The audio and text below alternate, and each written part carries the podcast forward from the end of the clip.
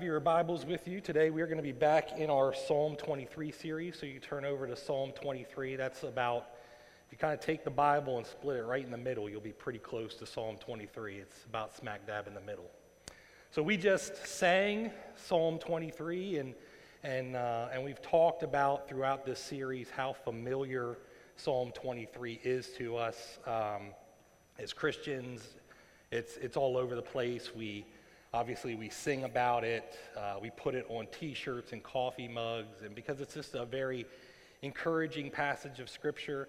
But even if you've never stepped foot in the church, even if this is your very first time being exposed to these things, I'd be willing to bet that of all the passages we could be looking at today, this might be one that's familiar with you because we talked about how Psalm 23 has been appropriated even in popular culture. Uh, the verse that we're going to study today is even if you've ever been to a funeral, you may have heard Psalm 23, verse 4, the one that we're going to study today. So it's just a very well worn, very familiar piece of scripture.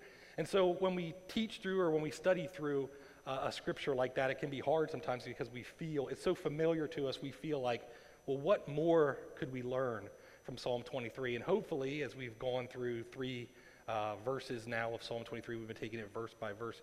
Hopefully, we've seen that there, there's a lot more that we can mine from it. I mean, I've heard Psalm 23 used in a wide variety of, of teachings and, and sermons. Uh, it's, it's been used to teach all types of different aspects of, of God. And so I think just like with any, uh, any scripture, but particularly one like Psalm 23, there's just a lot that we can mine out of it. So Psalm 23 is a worship psalm. It's written by David, and Psalm and, and David is worshiping God in this psalm. So we're going to look at it in its entirety. I'll read it for us as we've been doing throughout this series. We'll read it in its entirety, and then we'll focus in today on verse 4. So Psalm 23, a psalm of David, says, The Lord is my shepherd. I shall not want. He makes me lie down in green pastures. He leads me beside still waters. He restores my soul. He leads me in paths of righteousness for his name's sake. Even though I walk through the valley of the shadow of death, I will fear no evil, for you are with me. Your rod and your staff, they comfort me. You prepare a table before me in the presence of my enemies. You anoint my head with oil, my cup overflows. Surely goodness and mercy shall follow me all the days of my life and I shall dwell in the house of the Lord forever. So, again, I mentioned today we're going to focus in on verse 4, which says, Even though I walk through the valley of the shadow of death, I will fear no evil, for you are with me, your rod and your staff, they comfort me. And if you recall, when we talked a little bit about the structure of the psalm, verse 4 is actually a transition verse. So, a couple different things start to transition in verse 4. Uh, it's the final verse of the shepherd illustration. So you see, there's two different illustrations here in Psalm 23. The first four verses are this shepherd illustration. The last two verses, he shifts focus and it's more of a banquet illustration. Um, it's also David transitions here from talking about God to talking to God. So we see the pronoun switch, right? So he goes from he to you. So third person pronouns in the first three verses. Now he's talking in second person pronouns. He's not talking about God, but rather he's talking directly to God. And lastly, I think we see that the tone of this verse it starts to starts to shift a little bit, right?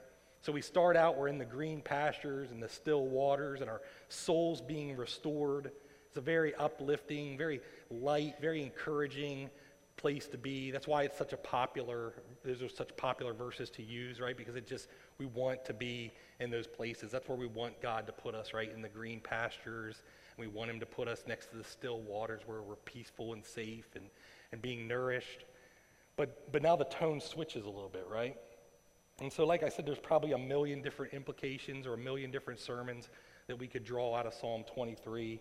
And, and uh, but there's just a few things that I think I want us to focus on here today as we look at verse 4. A few truths that I think David, in his in, in being filled with the Spirit as he was writing this psalm, a couple of things that I think he wanted us to see that were intended in his message.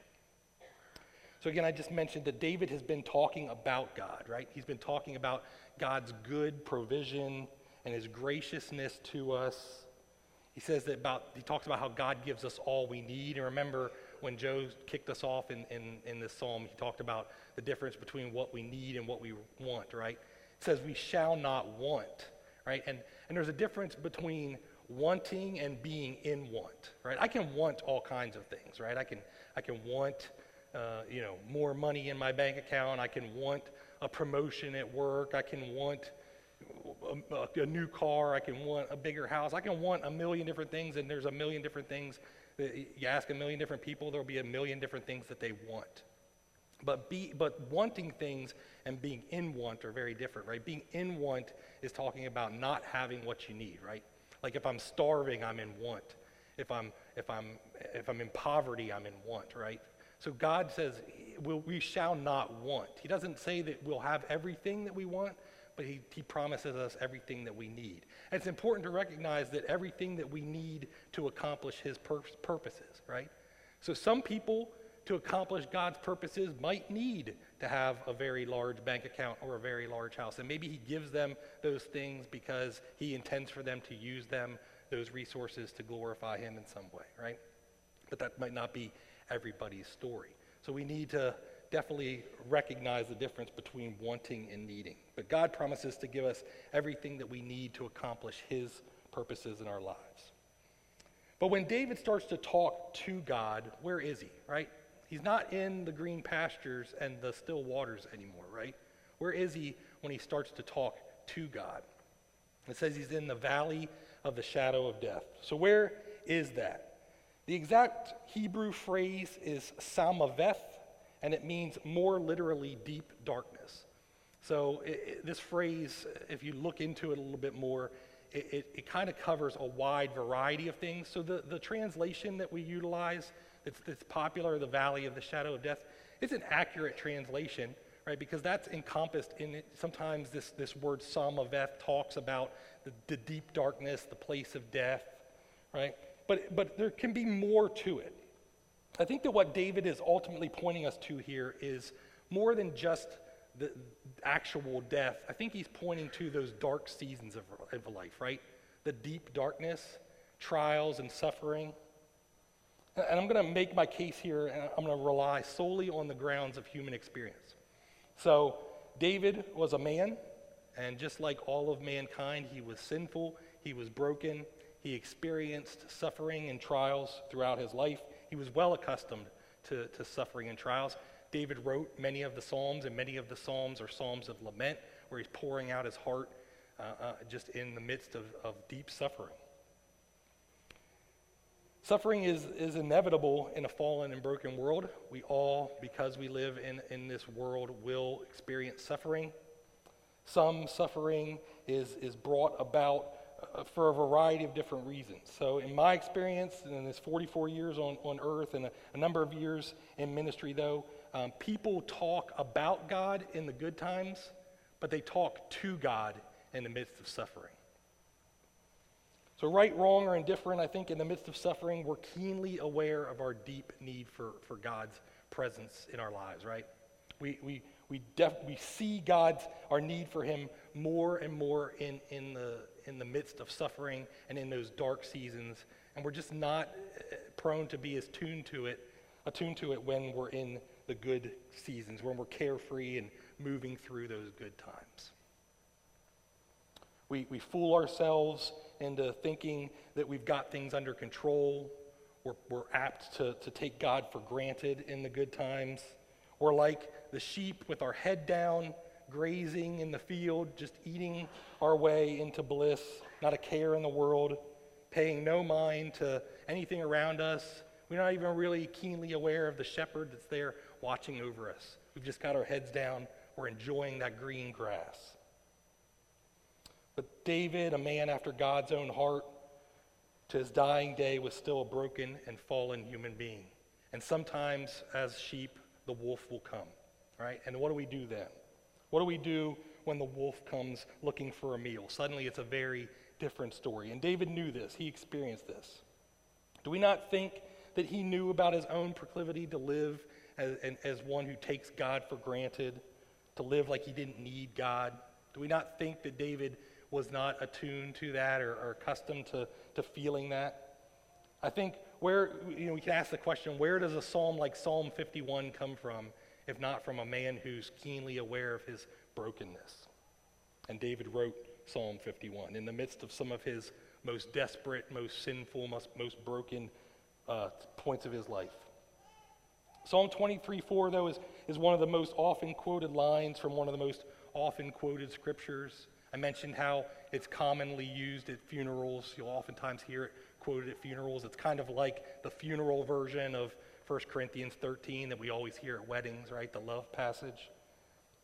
And it's true that death is the great trial that looms over the entirety of human experience, isn't it? Right?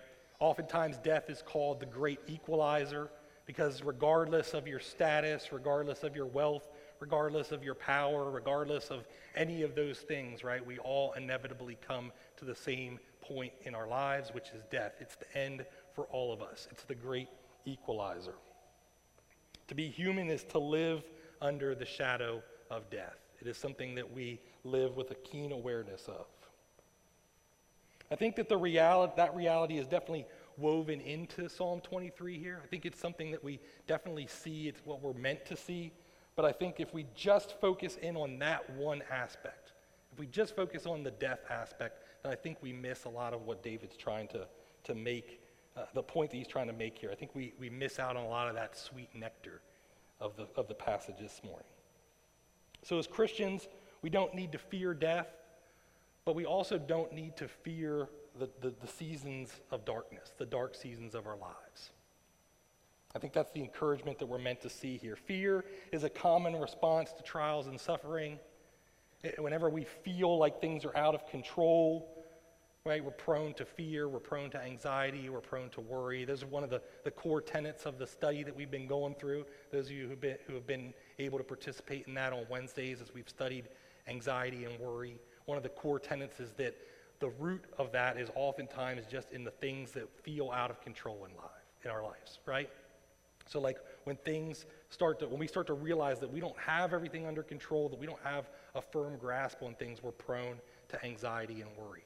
So a person that's living paycheck to paycheck, right, knows that they're just like one unexpected bill away from financial difficulty, right? One broken down car repair, one unforeseen medical bill away from having some financial stress in their lives. And so that causes them fear and anxiety and worry because they feel like it's out of control. Or maybe the person that has a wayward child, they just feel like they just can't control that child, right? So they feel anxiety and fear and worry because they feel like that, that child is out of control and, and they can't control what's going to happen to them. And so we have fear and worry or maybe someone who's been in a relationship where they've, where they've experienced pain and, and, and abuse or something like that, then they, they have a hard time in other relationships because they're afraid that they're going to lose that person or that that person's going to treat them the same way, right?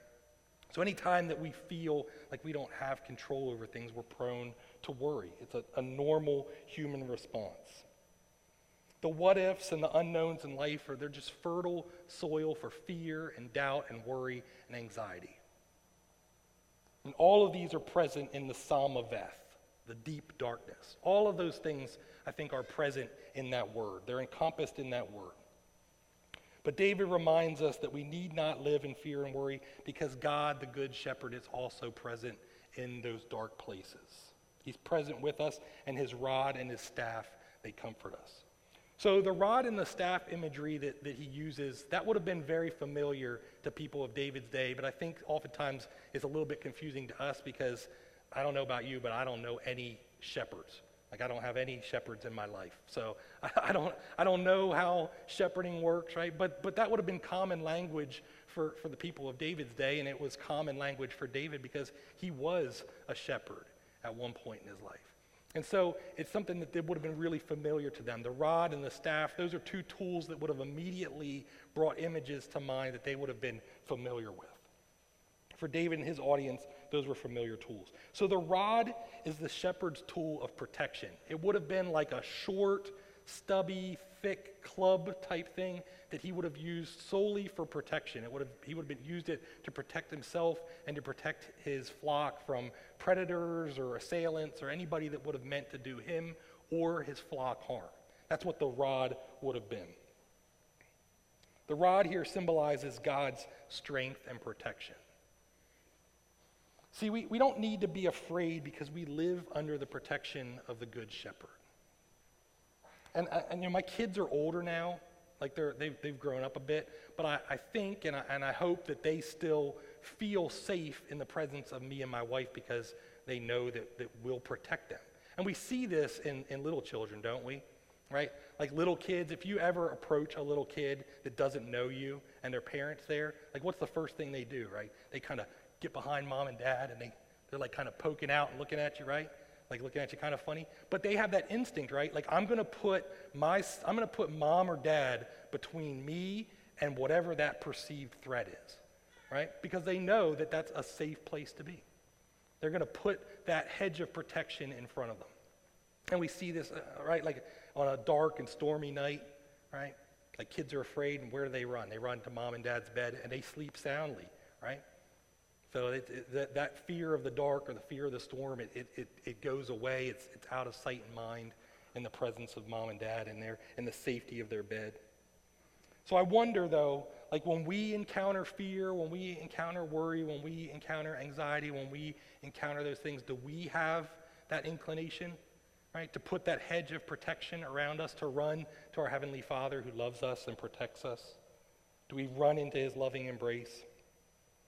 What I don't want to get lost here, though, in, in, this idea of the shepherd's protection, is that it's the shepherd who leads the flock into and through the valley of death. Sometimes the, the path from green pasture to green pasture is going to go through the valley. Right? We talked about uh, uh, earlier on in the, in the sermon series how a, flock, a grazing flock, uh, would have to be moved, right? Because if you just left the sheep in one place, they would eat the, the, the grass down to the dirt, and then there would be nothing left. So the shepherd's job was basically to take the sheep from pasture to pasture so that they could move. So as they're eating over here, these other pastures could rejuvenate and then they could bring them back and, and they could rotate them around. But when moving from pasture to pasture is when the flock is most exposed, right? I mean, predators do a great job of knowing where their prey is coming from and where they're going, and they know the best spots to attack. So the shepherd, it's the shepherd that's leading the flock here from green pasture to green pasture, but sometimes that path goes through the dangerous and dark valley. And the Bible is clear that God sovereignly ordains all things in our lives, including our trials and our suffering. We need to, we need to know that. We need to, to grab onto that truth because it's an important one for us to understand. Sometimes we suffer trials and tribulations because of our own sin. Sometimes we suffer trials and tribulations because of the sins of other people in our lives. And sometimes we suffer trials and tribulation, period, end of sentence. Right? Sometimes we just suffer these things. God sovereignly ordains all of these things. He is sovereign over all of them. All things pass through his good and capable and wise hands. Because God is sovereign over the trials we face, Joseph can say to his brothers, As for you, you meant evil against me, but God meant it for good to bring about that many people should be kept alive as they are today. That's Genesis 50 20. God can say to the prophet Habakkuk concerning the impending uh, destruction at the hands of the Babylonians. Look among the nations and see, wonder, and be astounded, for I am doing a work in your days that you would not believe if told. That's Habakkuk 1.5. And the Apostle Paul can write in his letter to the Romans, But we rejoice in our sufferings, knowing that suffering produces endurance, and endurance produces character, and character produces hope, and hope does not put us to shame.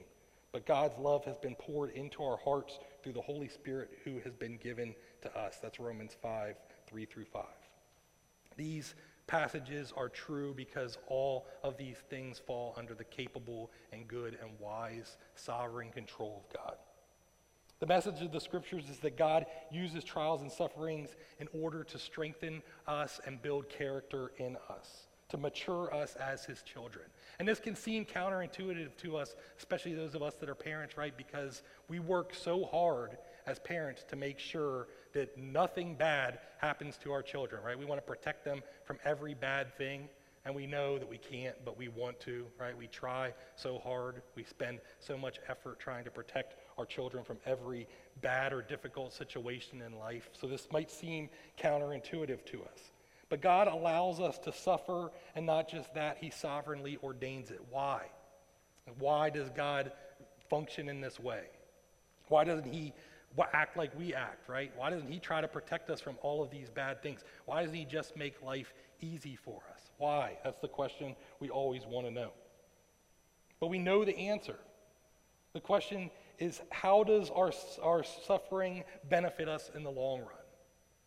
Right, that's, the, that's the better question that we should be asking. How do we reconcile God's promises to us, his promised protection in the midst of our difficulties? How do we reconcile that? I'm going to list a few ways that I believe God uses our suffering for our good and his glory.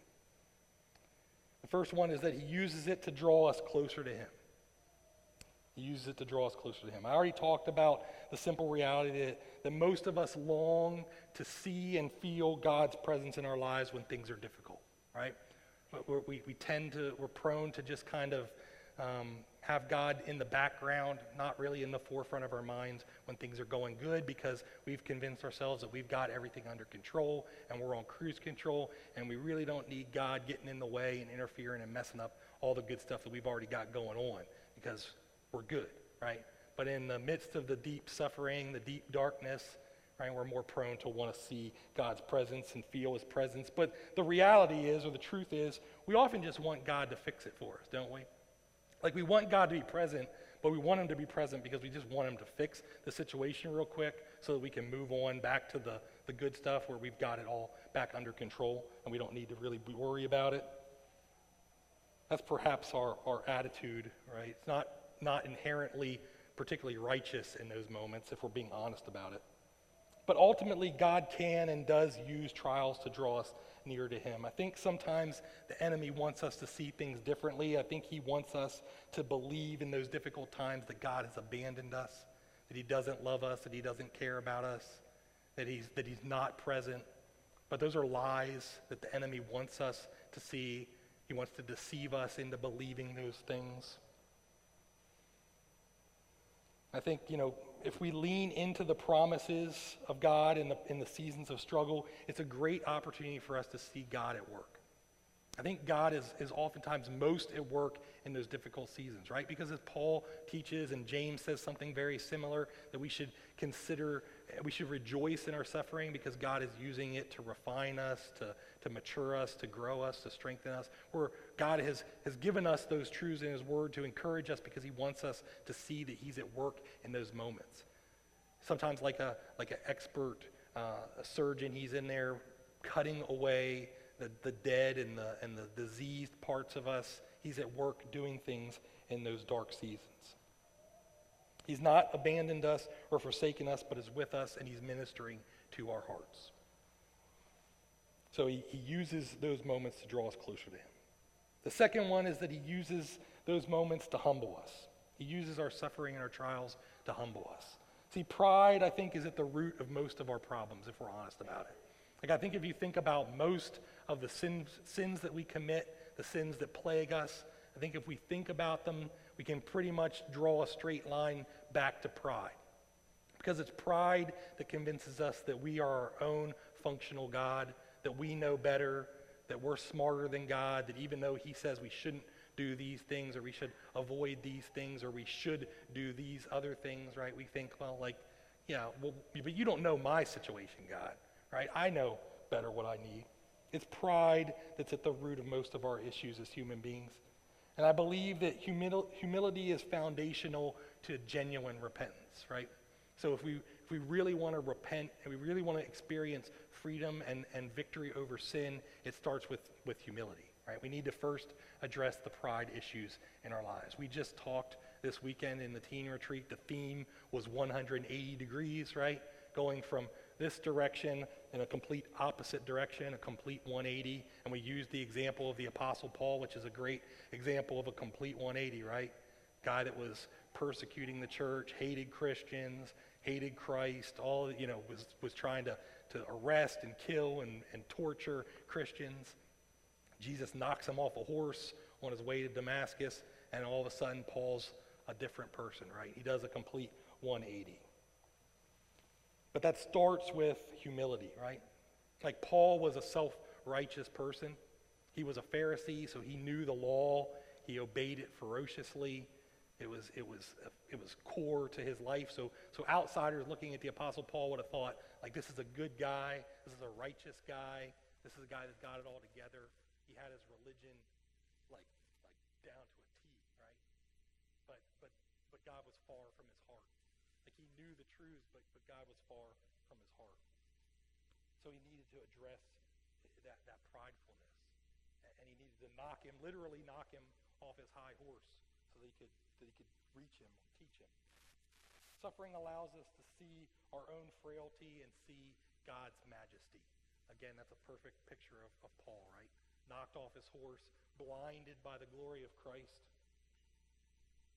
Nothing's more humbling to our prideful hearts, though, than the realization that we, we aren't in control, that, that, the, that the, the life doesn't function according to us. We're not the center of the universe. We don't have everything in control. Nothing is more humbling to our prideful hearts than that realization. The next thing is that God uses our suffering and our trials and our tribulations to draw us closer to other believers.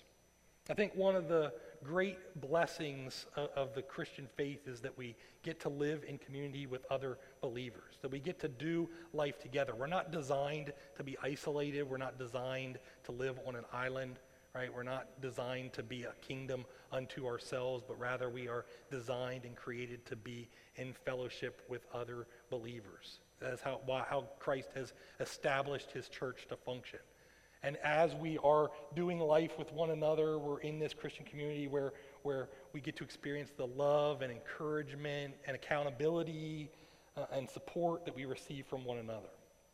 See, the brothers and sisters that you do life with are there to celebrate with you in the good times, but I think perhaps even more importantly, they're there to encourage you, to support you, to, to cry with you, to pray with you and for you in the difficult seasons of life. They minister to your heart. This is what Paul calls bearing one another's burdens in Galatians, Galatians 6 2. Next, he uses it to reveal our sin. Some, perhaps even much of the suffering we endure is brought upon ourselves or others because of sin. That's just the reality of the world that we live in. Sin is, is oftentimes a source of suffering for us. When, we, when God allows us to, to bear the weight of our transgressions and feel the pain of our sin, it's actually uh, uh, uh, an act of great kindness and goodness and mercy and grace to us when He lets us feel that weight. See, let's be honest. Our sin's most unappealing, isn't it, when we actually feel the consequences of it?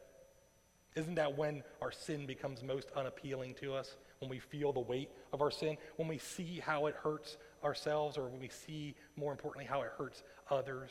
That's when we feel the real weight of our sin, and that's when it just doesn't, it just doesn't feel as appealing as it used to, right? We call this worldly grief or sorrow because we're, we're feeling the consequences in the here and now. So we, we, we call that worldly grief or sorrow.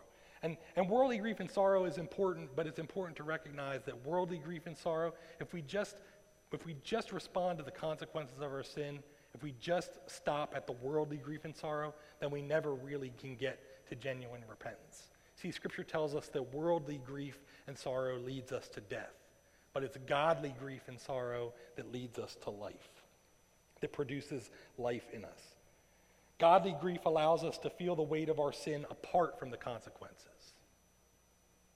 Godly grief produces the fruit of repentance that leads to life, whereas worldly grief leads to death. So if we never move beyond worldly grief, if we never get past just the consequences, then, then we're in a dangerous place. But I think that more often than not, God lets us taste the bitterness of our sin through experiencing our consequences to, to help spur us on, right? To, to, to refine us, to help us get from worldly grief to godly grief, right? We, we get to taste how bitter that sin really tastes. It shocks our system, it gets our attention, so he can do the necessary work in our hearts and our minds that he's trying to do. Lastly, he uses it to conform us to the image of his son. If you recall, I talked last time uh, that we were in this about the Ordo Salutis or the order of salvation. We see in Romans 8 29 through 30. The order of salvation is this theological term that we use to talk about all the things that functionally happen in, our, in the act of, of conversion and salvation. What actually happens. It's just a, a functional way or a roadmap, if you will, for us to see the steps that God takes in bringing a person uh, from condemned sinner to redeemed saint. But the preamble to those verses that we looked at last time is verse 28. Let me read it to us. Romans 28 through 30 says, And we know, this is 28, this is the preamble, and we know that for those who love God, all things work together for good, for those who are called according to his purpose. And then Paul gets into the theological part about how it functions. He says, For those whom he foreknew, he also predestined to be conformed to the image of his Son, in order that he might be the firstborn among many brothers. And those whom he predestined, he also called. And those whom he called, he also justified. And those whom he justified, he also glorified.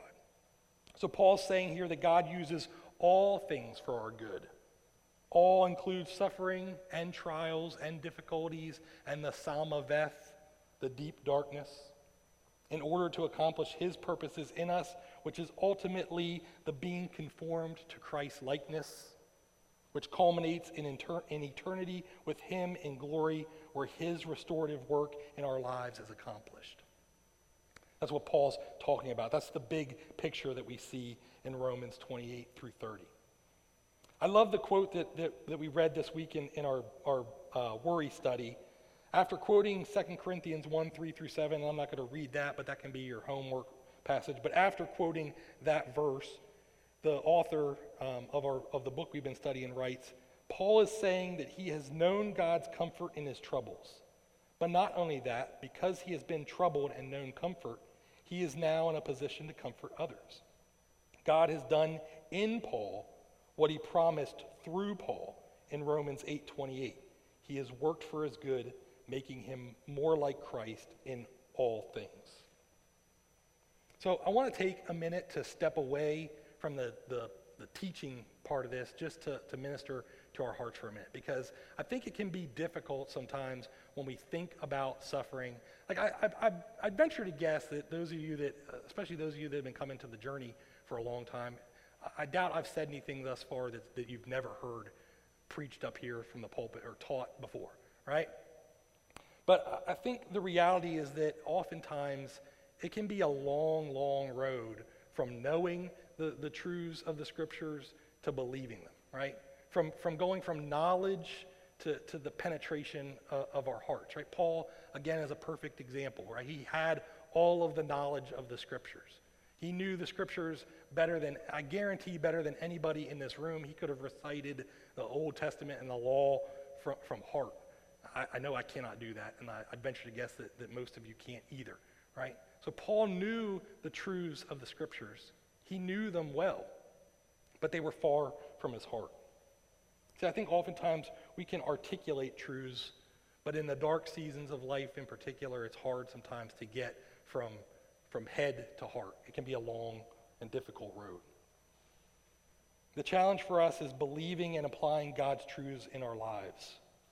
And I'll admit that that's honestly that's where I've been at for, for quite some time, right? Like I, have I've talked about it. I've shared with, with many of you. I've, I've shared some in, in blogs and things like that, and we've we talked about it in the worry study. Like I can read that book and I can see the truths in there, but but it can be difficult to apply those things to our lives. Admittedly, a lot of, of that is rooted in my own shortcomings and my own failures and my own uh, tendency to not uh, keep up with the, the, the spiritual garden in my life, right? Not to tend to the garden in the way that I should sometimes. I can easily prioritize the wrong things. I can easily become distracted by the worldly things, right? I, I, I met with a, a, friend this week, and we were talking about these things, and, and he made a great point to me that, that oftentimes the, the sinful things, right, the things that we tend to run to, the things that distract us, they promise us instant gratification right? Like anybody that's, that's gardened knows that you can't just go out and drop some seeds on the ground and then like expect to come back and there's just going to be these luscious plants there and you're going to reap this massive harvest, right? It doesn't work that way. It takes a lot of work to tend the ground, to make it, to, to prepare it and make it fertile so they can receive the seeds. And then, even after you've planted the seeds and you've prepared the ground, you need to continue to care for it. You need to pull out the weeds that'll choke the life away from the good things that you're trying to grow. You need to water it. You need to nurture it. You need to care for it. You need to make sure that it gets the right amount of sun, but not too much sun, because too much sun will scorch the plants, right? So I think oftentimes, uh, I know I've been guilty of not tending the garden in the way that I should. So maybe you're in a similar, similar place here today, and if that's you and for me, then hopefully Psalm 23 can minister to our hearts this morning, knowing that God is at work. I want to share another passage with you from another psalm. This one's also written by David. Psalm 40, verse 11 through 12 says, As for you, O Lord, you will not restrain your mercy from me. Your steadfast love and your faithfulness will ever preserve me. For evils have encompassed me beyond number. My iniquities have overtaken me, and I cannot see. They are more than the hairs of my head. My heart fails me. And again, the author of that psalm is the same author of the psalm that we're studying today. It's David. David's reminding himself and us that in the midst of feeling like he's drowning in, in, in the dark, that God in his love and mercy will be faithful to preserve him and be faithful to preserve us. Be encouraged and nourished in that truth today. God is your protector. Let his rod of protection bring you great joy and peace this morning. So hopefully we see how God's protection and his rod should comfort us. But what about his staff? A shepherd's staff would have been a long, slender stick, often, often fashioned with a hook at the end. It was primarily the tool that he used to direct the flock. We talked a great deal early on in the series about just how helpless sheep are. Like, sheep are just perhaps probably one of the most helpless creatures that, that God has created. I mean, without someone caring for them, they will get themselves in all types of trouble. I mean, their, their, their hair, their wool will grow so thick that they fall over and can't get up if someone doesn't trim it off of them. Sheep are just kind of kind of useless animals on their own, really. Right? So sheep could and would regularly graze their ways off into bad situations, right? They would just eat their way down into a ditch or stuck in some brambles or something like that because they're just so dumb that that's where they would end up. So the shepherd would use his staff to direct his flock, and sometimes he'd use that hook to, to kind of grab them and pull them out of trouble, pull them back to safety. So when David refers to the good shepherd's staff, he's referring to God's loving um, guidance in our lives. When we think about God's guidance in our lives, there's some element of the supernatural involved, especially when we think about um, in regards to our salvation, right? So God's guidance in our lives, there is this supernatural aspect. I'll, I'll, point us again to the passage we just looked at in Romans, where we can see supernatural things happening, like God's foreknowledge and his predestination and his calling, these things that, that happen at a supernatural level. But a lot of God's guidance and direction happens through ordinary means. Right? It's not all supernatural, it just happens through ordinary means. So, as we close our time together, I just want to give you three ways that I think God provides guidance in our lives. First and foremost, God guides us through His Word. Psalm 119, verse 105 says, Your Word is a lamp to my feet and a light to my path. And 2 Timothy 3, 16 through 17 says, All Scripture is breathed out by God and profitable for teaching, for reproof, for correction, and for training in righteousness the man of God may be complete, equipped for every good work. So many people have claimed to have heard the audible voice of God. I never have. And sometimes the ways that they use those claims um, make me a little bit skeptical about that. But one thing I do know for sure and for certain is that every time we open up this book, every time we open up the pages, we hear from God, directly from God that provides for us everything that we need to know for faith and obedience. It's all contained in this book, right? So oftentimes you've, you've heard me say that the Bible is not exhaustive, which means it doesn't tell us everything there is to know, but it is sufficient. It tells us everything that we need to know. Everything that we need to know about God, everything that we need to know for life in faith and, and obedience to Him, everything we need to know for salvation, right? So it doesn't give us all the answers perhaps that we want to know. Remember that difference between want and need? It doesn't tell us everything we want to know. Sometimes there's questions that we want answered that God doesn't answer for us in His goodness. But it gives us everything that we need to know. Second, God guides us by his Spirit.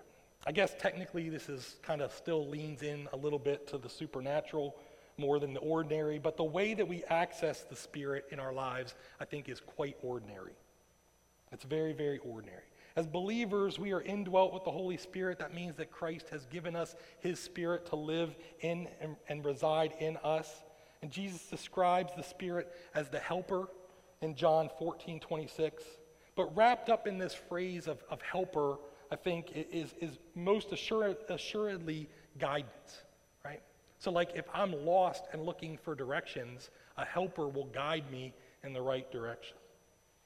John 16, 13 says, Jesus says, When the Spirit of truth comes, he will guide you into all the truth. So, what's the best way for us to access the Spirit? Well, I believe the best way for us to access the Spirit is through prayer and fasting, right?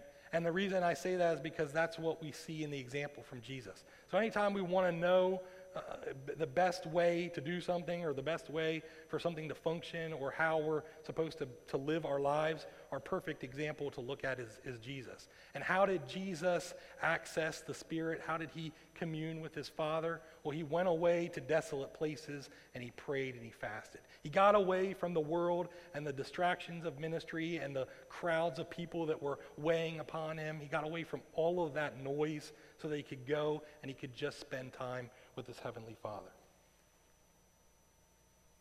I believe we should learn from that example. Lastly, and then I'll close us in prayer, I think God guides us through the church. I need to clarify here like, we're not Catholic, so I'm not saying that, like, God's word and the church are of equal importance. God's word is primary, the church is secondary. But God has given us the church, and I, am talked about this in the beginning in the fellowship of the believers, but God has given us the church as a means of his grace.